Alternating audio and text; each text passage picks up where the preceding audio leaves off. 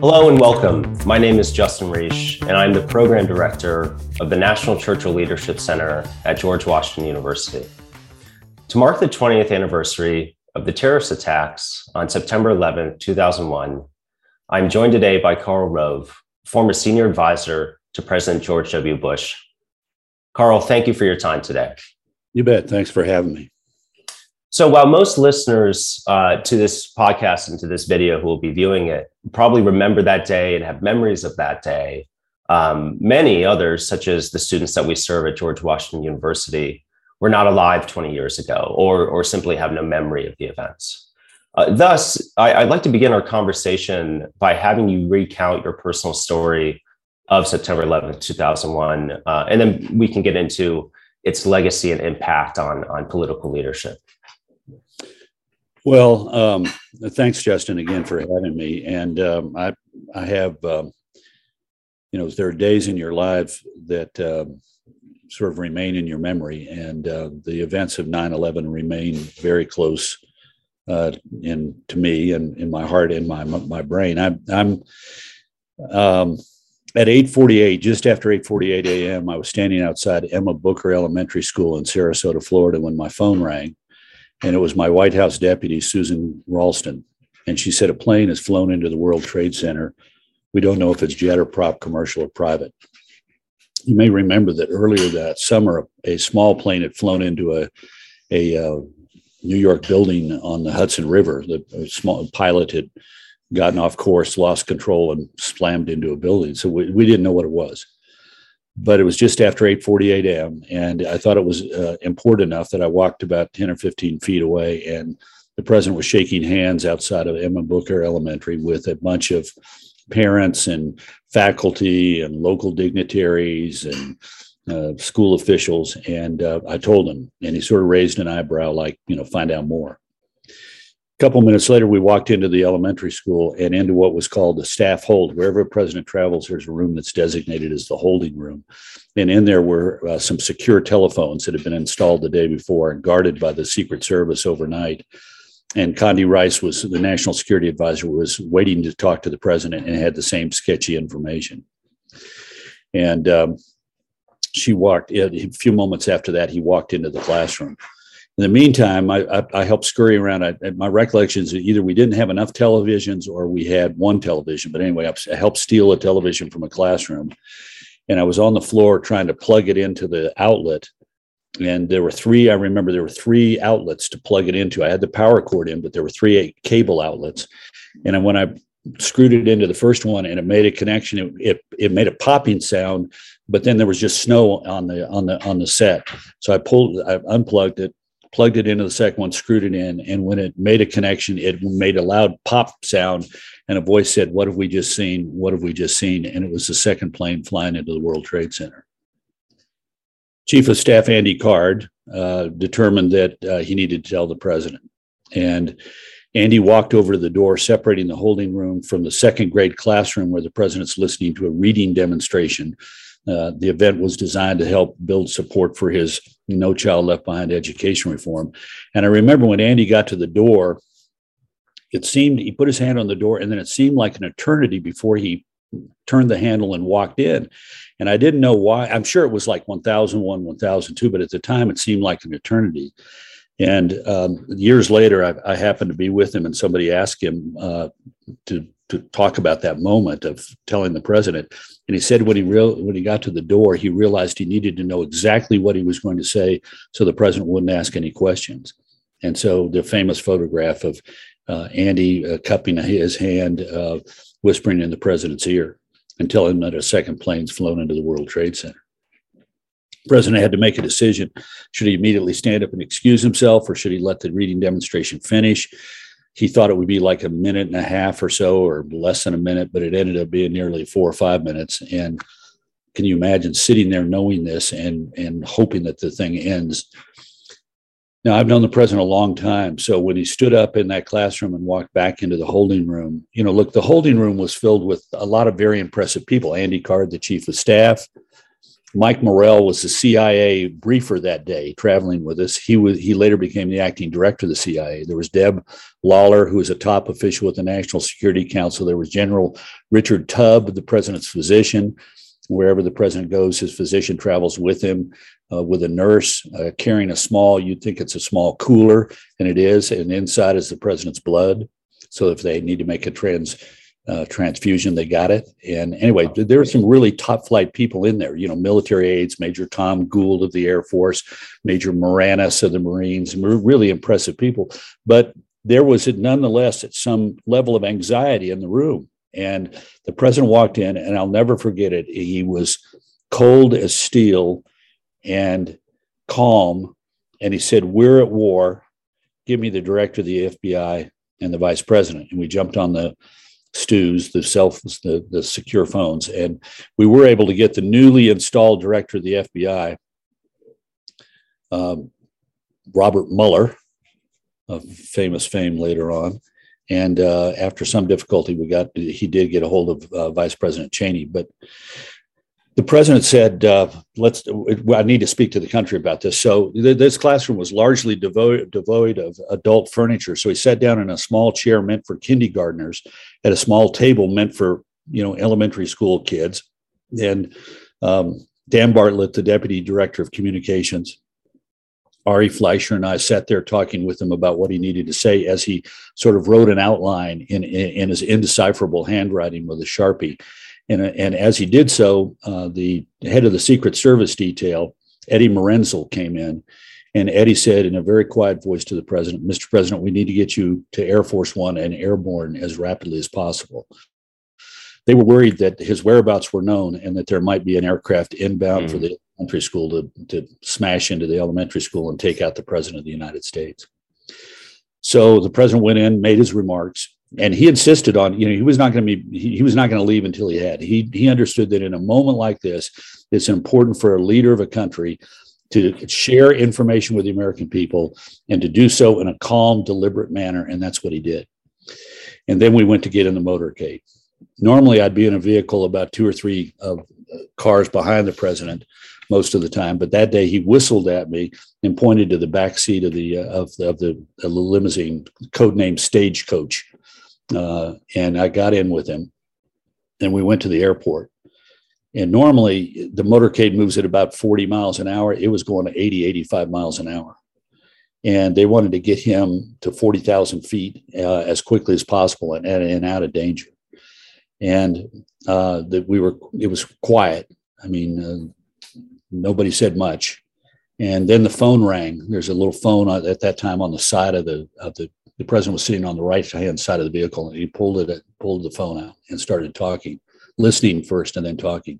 I could only hear one side of the conversation but i knew it was bad when he said is rumsfeld alive? It was a strike on the pentagon. And um, at that moment i couldn't look at him. So i looked I, I, looked to the side and realized that if i could reach out of the window of, of the limousine that uh, that there was a police car there were four police cars bracketing our vehicle two in the front, two in the back, sort of overlapping. You know, so we, so that they were taking it was we're on a, a freeway, so they could occupy all the space. And I'd never seen it before. I never saw it again. Later on in the day, I said to Eddie Marinzel, "What was that all about?" And he said, "We were worried about a car bomber." Oh. intersecting the motorcade and we wanted the if that happened we wanted the bomb to go off 15 10 or 15 feet further away from the vehicle in order to give the president a, a better chance of surviving um, we got to the airport. Um, normally, when the president, you know, this is a great ceremony coming and going in an airport in Air Force One. And normally, what happens is the president has a, a, a departure group that's of local officials and so forth who want to say goodbye to him, and he shakes hands and chit chats for a few minutes, and then walks up the steps by himself. And at the top, turns around, waves to the crowd. Even if course, there's no yeah. crowd, wave wave like wave like there already is a crowd and then goes into the aircraft. And then you know three or four minutes later the staff begins to load onto the plane. The press begins to load on the plane at the back. You know it takes you know 10 15 minutes to get aboard. Everybody gets buckled in. And then it's like you know the normal departure. You know they they, they you know they they they pull away the gate. They close up the aircraft. They pull away the gate. Uh, you know, they do their pre-flight check. You know, you sit there for a few moments and you move away from the gate. You, you know, take leisure time, get to the end of the runway. Not that day. Uh, the president was about half, just over halfway up the steps, and Marinzel, who was standing next to me, looked at me and said, "Move," which was not an invitation to take my time. And as I was running up the steps, I looked over to my right and they were taking all the electronic equipment from the reporters and having a bomb dog sniff it before they let them on the plane. They were afraid wow. that they, they, didn't want somebody to sneak a bomb on the plane. Uh, if you, as you get on the plane uh, on the Air Force One, uh, it's a 747, and there's a long uh, uh, hallway to, to directly to you. If you turn left, you go into the president's private quarters, a bed, a shower, a head, you know, so forth. And so everybody turns turns right, and the first door on the left is the president's private cabin. Then there's the stairway to the to the cockpit. Then there's a small medical unit. And then there's a galley, and then there's a for the for the president. And then there's a, a, a where I was going, which was a, a, really nice cabin with four big chairs and pull down desks and so forth for the senior staff. But again, he whistled at me and pointed to the chair right across from him, and um, so I strapped myself in uh, he was on the other side of the desk. The, I'm looking. I'm, I'm, seeing the the hallway to my left, and people are running down the hallway, and then then it stops because everybody's aboard the plane, and all of a sudden the stairs disappear, and an airman closes the door and arms the door, um, leans out over about 30 feet of open air to pull the door shut and then arm it because the engines are already you know pumped up and we're and we're we're moving and uh, we go to the we don't go to the end of the runway we go to the closest end of a runway we could find. And colonel tillman mark tillman st- stomps on the brakes powers up the engines and lets loose and we go rolling out of there. I've never been except in a carrier landing and takeoff and anything like that. As soon as we got airborne he stood it on its tail. And i'm looking up at the president who's looking down at me as we're both strapped in. And deb loewer who's not gotten a seat and hasn't put on a seatbelt is literally got her legs braced against the president's desk and her back against the president's uh, against the wall of the president's cabin. And she's looking down at me and i'm wondering is that woman going to come falling across the room? Because we're going at a very steep angle of attack. Anyway that was the start of the day and uh, you know we went we went across, we were flying across the peninsula of Florida, and an argument broke out. The president wanted to return to Washington. Everybody told him no. Mm-hmm. And, and uh, Cheney called him. Uh, Rumsfeld left the fires at the Pentagon to call him to try and discourage him. The president, not an angry guy, but he got pretty angry with Andy a couple of times, and particularly got once he he was angry with uh, Marinzel because Marinzel came in to repeat the arguments that the, that had been made to him by Card Andy Card, and the president snapped at him. You know, if Andy wants to make those arguments, you tell him to come back in here and make them to me again. Wow. But but finally, the the, the president agreed when uh, Major Tom Gould said, "Mr. President, we don't have a full fuel load. If we get to Washington and we can't land, we we we won't be able to orbit.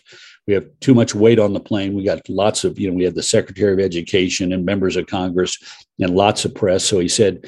said let's go to a military base that's nearby that's on on lockdown and it was secure and will offload unessential personnel and load up. And the president knew that was a dodge but he agreed.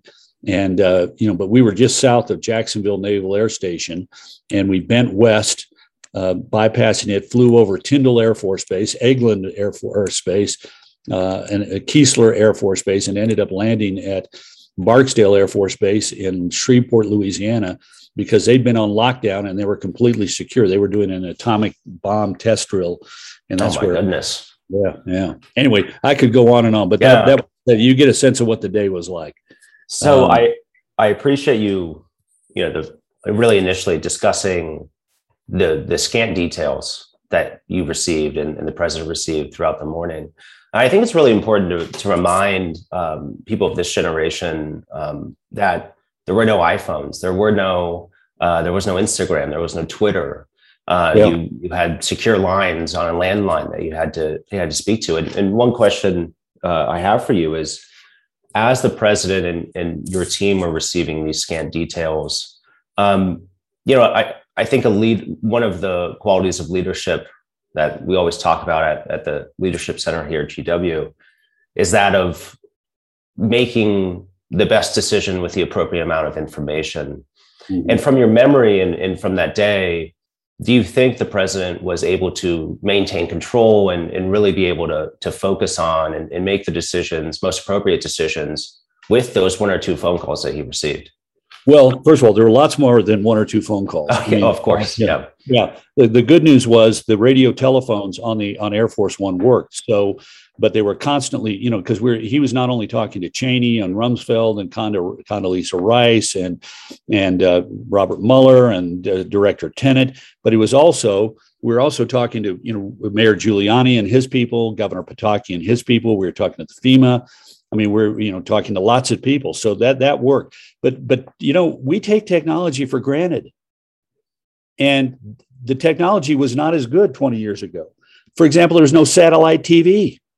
So the only right. time we could watch television was when we were passing over Jacksonville, Florida, or Tallahassee, or Panama City, or Pensacola, or Mobile, and we could get a signal from the ground that we could watch until the signal grew too weak and and and the and the and, and the, so we're watching we were watching uh, footage of the tower falling and you know eh, but but we're coming in and out of it uh, on a more personal level i had the only blackberry on the on the on the on the plane the blackberries were not secure so they were not allowed for government employees but i had to carry one in order to receive any politically uh, and political messages that routed through the Republican National Committee. So we literally took my my BlackBerry and passed it around to people so they could email their their um, family members to say oh they were goodness. okay.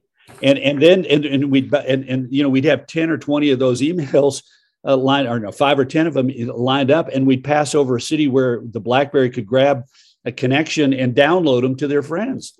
And you know today and, and then one of the reasons that you know we, we went to barksdale so that the president could be on the ground refuel you know get everybody off the plane and then theoretically fly back to washington but the president wanted to have a a call with all of the members of the national uh, you know of his of his national security uh, uh, apparatus and they, they, who had been dispersed to different locations, undisclosed locations. Some of them were in the PEOC, the President's Emergency Operations Center, the bunker underneath the White House, but they've been dispersed. And back then, the technology was such that they said, Mr. President, we can't get everybody on a video conference uh, through at Barksdale. The nearest facility to do that is at Offutt Air Force Base, at Strategic Air Command in Omaha, Nebraska. It's an hour and 15 minutes north of you. Today, President uh, Biden travels with a Halliburton case. Oh, President Obama was the first to have it. I always loved it that it was a, a, a Halliburton case. Uh, it's a metal case, and it's a. It looks like a, a, a briefcase or a suitcase, and you open it up, and plug it into any uh, cable outlet and you can have a secure video conference with you know a number of people appearing on the screen anywhere in the world like you would have on a zoom or or or, or um, you know microsoft meetings.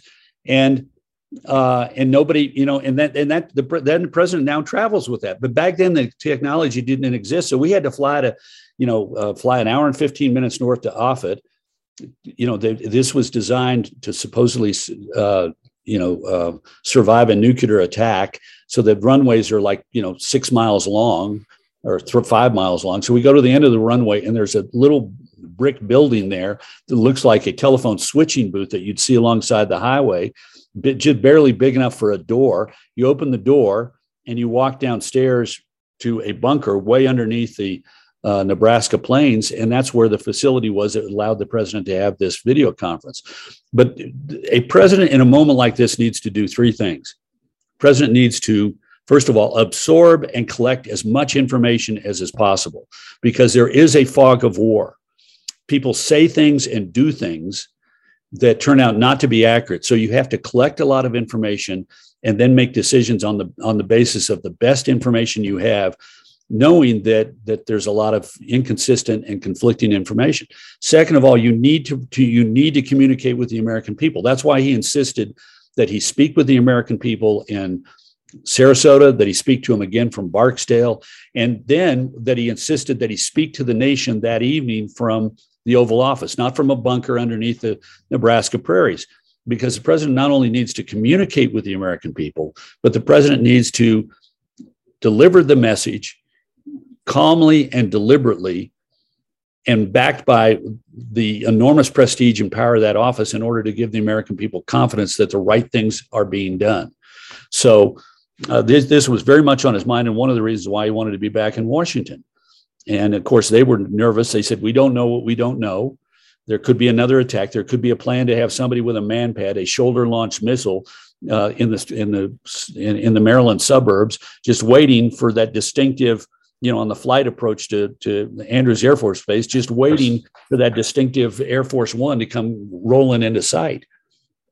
I I, I appreciated you uh, talking about those three lessons. That's one of the questions I had for you, and I wanted to talk about now um, the transition in uh, the abrupt uh, in a single day, single few hours transition from a, a peacetime president to a wartime president and the transformation, if you can speak to it, that the president undertook um, throughout that day, realizing that the no care, no child left behind, which of course he did pass uh, later later in his tenure, Im- immediately took a back seat, and he was now a wartime president. And I'll say from just a very personal point of view, I remember asking my father that evening, "Dad, do you think this means it's going to be a war?" And and he said he didn't know. And then of course, twenty years on, um, um, we know the answer.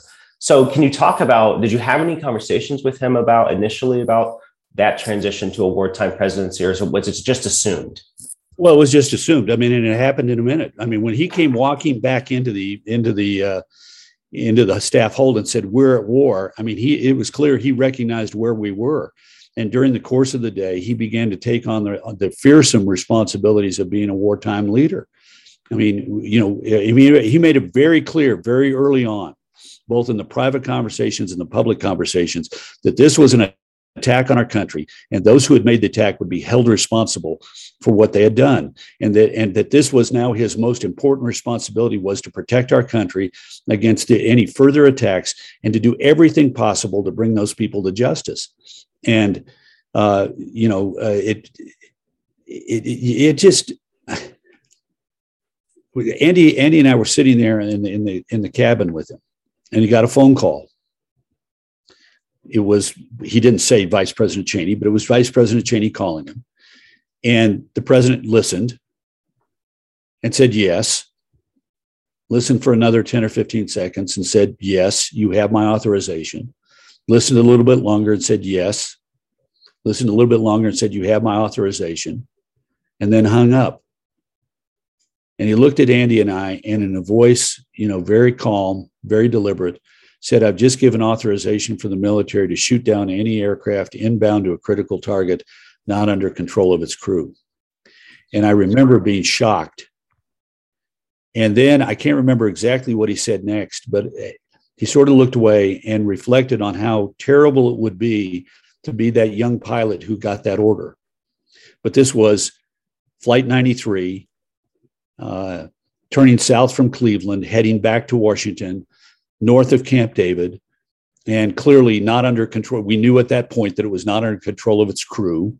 There had been uh, traffic on, on the air traffic control frequencies that gave us clear evidence that it was under control of a of of terrorists, and uh, you know the only in fact it took hours to figure out had the craft been brought down by uh, you know us military no it had been brought down by the first people who stood up in the war on terror and said enough let's roll those words um, are you ready let's roll um, Todd were, i know those were um, courageous courageous words um, and and you're right those were the first they were the first first heroes they're the yeah. first. I mean, amongst amongst all of the heroes that day. Yeah, first they were, they were amongst those. Yeah, um, first counterattack. And God bless God bless all of them. So uh, moving moving to uh, kind of the legacy, political legacy. Of course, you were the political uh, senior political advisor to the president. Um, so obviously, 9/11 put us on this 20 year course to where we are now, which, as you know, was uh, initially scheduled to end on September 11th, 2021, a, a symbolic date. Um, so, how do you think 9 11 guided subsequent presidents? And, and you can speak to, of course, the, the uh, President Bush as well, but subsequent presidents in your mind in their attempts to lead the US through counterterrorism and then of course through this conflict in Afghanistan? Was it always it was always the of course the the starting point, but what's how did it hang over? And, and you know what what role did it play throughout the yeah, years? well, presidents presidents tend to leave their successors uh, assets and structures and institutions that help them confront the challenges that we face.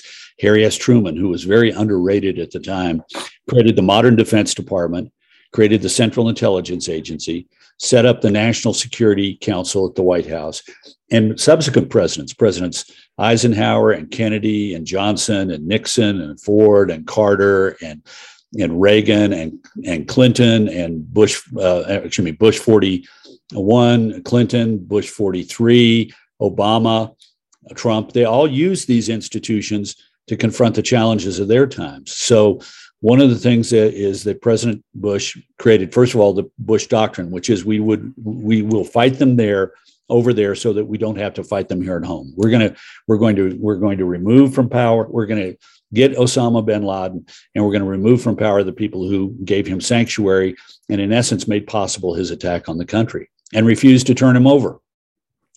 And we passed the Patriot Act, which gave new tools to the intelligence community to help us detect threats to the homeland. We created the Department of Homeland Security and the Transportation Security Agency in order to uh, better protect the homeland and people, you know, because they turned airplanes into missiles that day and showed the vulnerability of our transportation system. So there are a number of those kind of things. I mean, reforms in FEMA, reforms in the intelligence community, the creation of a national counterterrorism center, the creation of the depart the director of national intelligence to give coordination to our intelligence, the removal of the of the wall. Uh, this was an administrative procedure put in place in the Clinton years that did not allow the FBI to share critical intelligence with the Central Intelligence Agency about threats to the homeland. So all of these changes and more were made in order to allow us to more effectively fight the war on terror. And for 20 years, there's been no major attack on the homeland. And if you go back to the, to the weeks and months and years immediately after 9 11, there was every concern and every belief that there were going to be follow on attacks. And let me tell you, from having been inside that building, there were lots of those attacks that were foiled by the, in part, we by the new tools that we had in order to deal with the war on terror. And so for 20 years, America has been kept safe. And that's a testimony to the leadership of three presidents and to the tools that were created in a bipartisan fashion in 2001, 2002, and 2003 to allow us to fight this new war against an enemy who doesn't have a capital, doesn't have uh, you know, doesn't have an outstanding army, does not, you know, it, you know, does not have an infrastructure, does not have a population to protect, but instead are non-state, largely non-state actors who are swimming in the midst of the rest of the world. And 20 years on, how do you think the American memory of 9/11 has changed? I mean, I, I like I told you, I was in school, and and and to your point, in the months, weeks, years after 9 11, uh, it was assumed by almost everyone that this is the threat facing foreign foreign terrorism is the threat. And I, I saw uh, an interview with President Bush, and he, he just simply said, "What what what would you do in, in our shoes?" You know, the the benefit of 2020, and if it, if it is, or the hindsight of 2020, doesn't explain the actions taken in the moment. So, do you think the the memory, the American collective memory of 9/11, has changed uh, in any significant way, um, or do you or do you think it is still raw and still um, you know still with us? And of course, with for anyone who's affected, of course, it's still with us. But how do you yeah. think the collective American memory has changed, if at all? Well, I think I think a lot of the Americans who were alive and sentient at that point, you know, adults and so forth, it's it's raw and real. But time marches on and that's why we required leaders. I mean, think about it. We had World War II. 20 years later was 1960. I know, it's incredible. The end of the war was 1965. And imagine what would have happened if, um, if in 1965 Lyndon Johnson said, "You know, we it's been 20 years since the end of the war." What what what would have happened in 1960 if Dwight Eisenhower had said, "You know what? I was the commander of the of the of the uh, of the operation that invaded Nazi controlled Europe and ended World War II. but it's 20 years since the war began. And so let's come home from Europe. And would we would could, would Europe look the way it does today without an American presence there? No. Soviet communism would have come to dominate much of the continent, if not all of it. And the same in Korea. So talk about. I mean, I love how the people says, "Well, sorry, you know, the longest war is is uh, Afghanistan." No, no, we went into we went into Korea in 1950. There is no peace treaty ending it. They ended the, the hostilities, ceased the hostilities in July of 1953, pending a comprehensive peace agreement. But we don't have a peace treaty with the North Koreans. There's no there's no treaty ending the war in Korea. What happened to 20 years after 19, 1973? What would have, you know, Richard Nixon in either 1970, the war started 20 years ago. It's time to end. Oh, it's 1973. We hostilities ceased. Let's come home from Korea. Does anybody think that the Kim regime would not have uh, stormed into South Korea and taken it? And the world would be a much different place. What, what if, uh, you know, we still have 100, over 110,000 troops in Europe, Japan, and Korea. And they've been sustained by Republican presidents and Democratic presidents because they understand it is in our self interest as America to have a secure world in which more people stand with us against our rivals and enemies than stand against us. And it is it is in America is a presence for peace and security in the world. Take Afghanistan. Our combat role ended six years ago. Before that awful afternoon at the Kabul airport last month, our last military casualty was one person in, in February of 2020. Not that that not to diminish the death of that patriot, but our role was not combat. It was intelligence gathering, counterterrorism, a, a support training, uh, you know, and, and if need be, air power, because the, the, you know the Taliban didn't move to take over Afghanistan, not because we had a lot of American troops there. We didn't have a lot of them.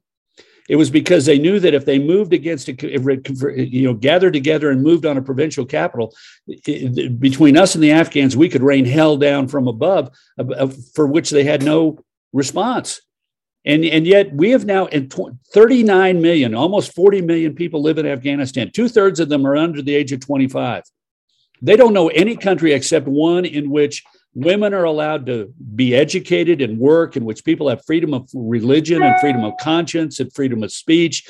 And the, the country is trying to become a modern country where that represents its people and respects human rights and gives people a chance to strive to make their lives and the lives of their children and family better. And now that's gone. We've turned them back to the same crowd that, that, that said Osama bin Laden has every right to operate with impunity from our soil to attack the, the great Satan. And Karl, uh, just a few more questions for you. But if I can follow up to that, to your comments, do you anticipate um, a return to Afghanistan ever by the, by American and or joint NATO forces? I, wouldn't be surprised at it when the chairman of the Joint Chiefs of Staff, General Milley, says that the that the uh, rise of the Taliban in Afghanistan means that in as little as 12 months we'll see a resurgence of terrorism around the world. You know, uh, we we've learned a terrible lesson on 9/11, which is think about it. There were five separate attacks by Al Qaeda launched from Afghanistan before 9/11 culminating in the attack uh, in October of 20 of, of 2000 on the U.S. destroyer Cole. And, and we didn't respond. And what did it do? It emboldened our enemy. So they said, oh, the weak America. The great Satan is a paper tiger. There was a famous uh, East expert, Bernard Lewis, who taught at Yes, Princeton. Bernard Lewis, yeah a brilliant man. And, and, I remember, I remember he came. He was he was visiting with the president, and he said the most important thing to remember about the Middle East is the strong horse.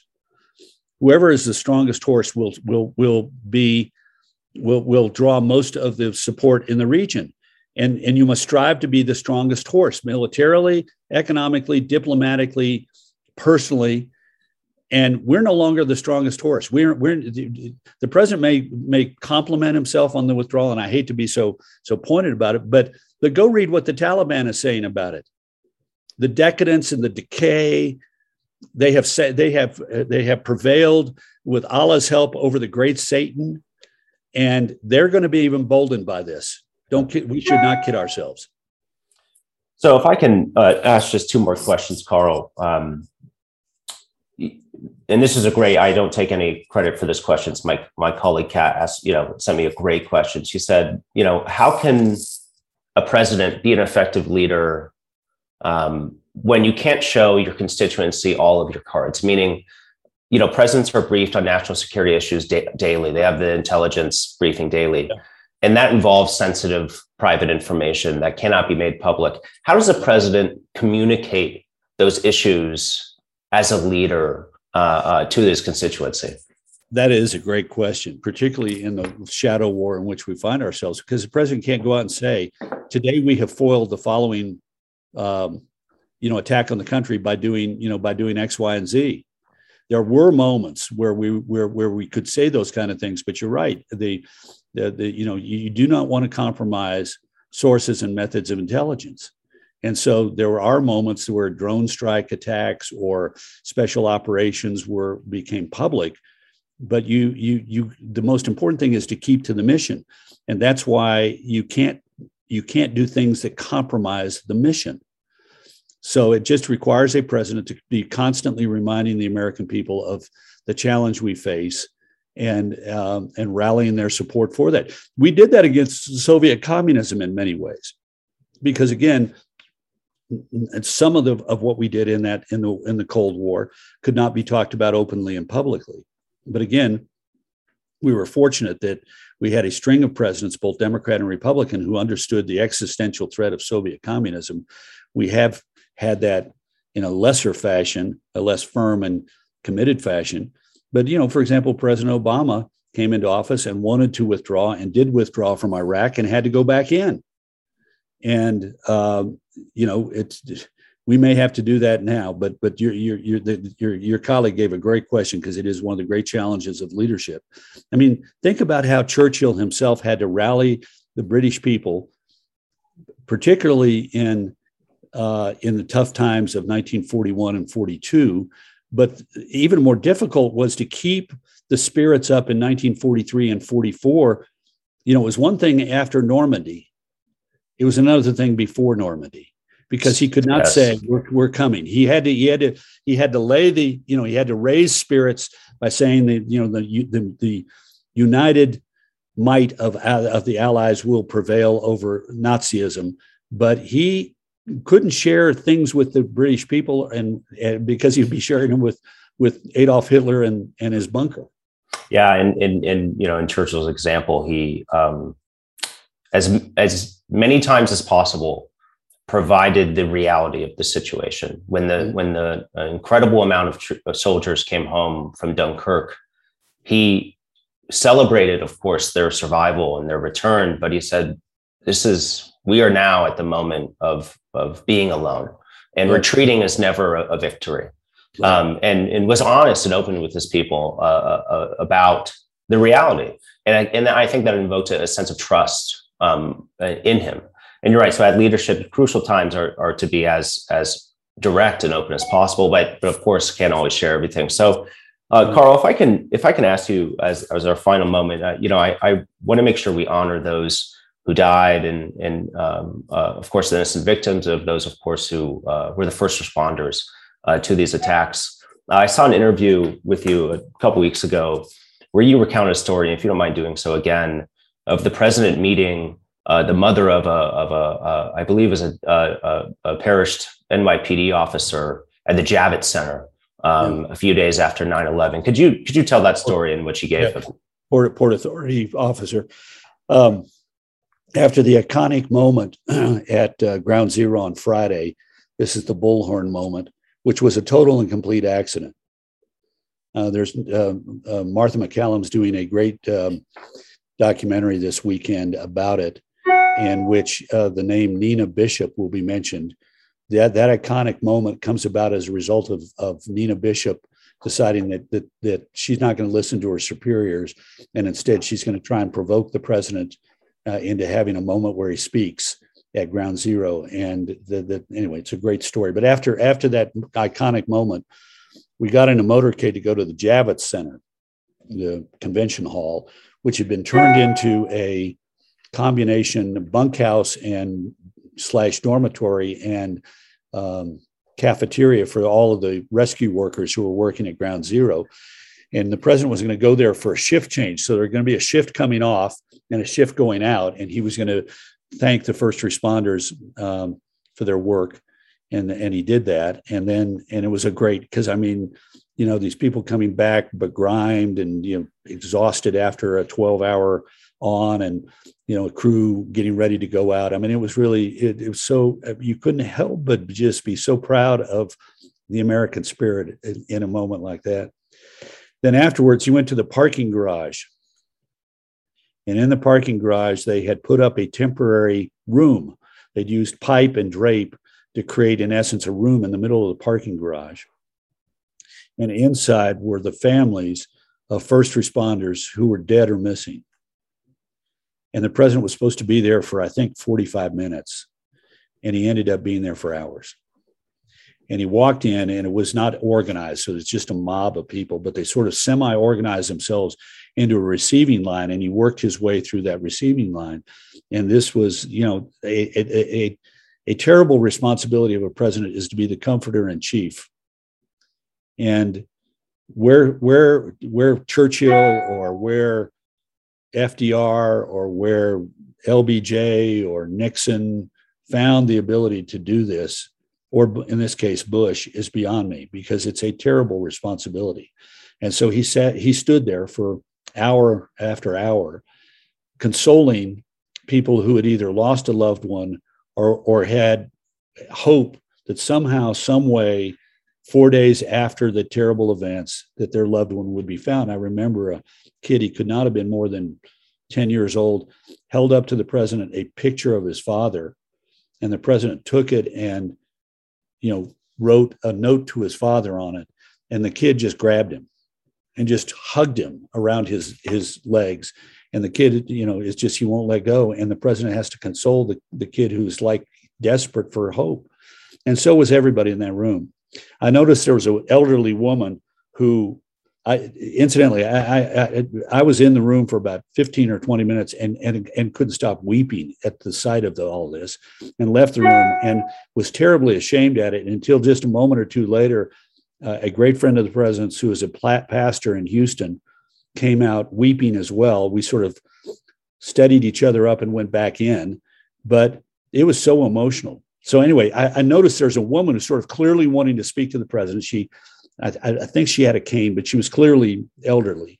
Somebody found her a chair, and she sort of was positioned at what was the end of this this receiving uh, line because the president was working through the line. The line wasn't coming to him; he was going down the line. And finally, he got to the end, and Arlene Howard was sitting there, and her son George was off duty that day. And when the balloon went up, George donned his uniform and went to the World Trade Center and died rescuing people, trying to save lives. And Arlene had his badge and she gave it to the president and said, Mr. President, I want you to have this because I don't want you to ever forget what happened and what sacrifices were made. And for the next seven years as president, uh, President Bush carried that badge in his pocket. Wow. Uh, almost, uh, you know, was with him constantly as a reminder of what his ultimate responsibility as the president was, which was to protect the country, protect the homeland from another such attack, and to make certain that we honor the sacrifices of people like George Howard by doing everything possible to bring to account the people who did it. I can only imagine how strong that that totem was for him. Um, yeah. Karl, I, I, greatly appreciate your time. Uh, thank you for for sharing your story with us, and um, uh, um, God bless all of those who, who perished that day. God bless them all.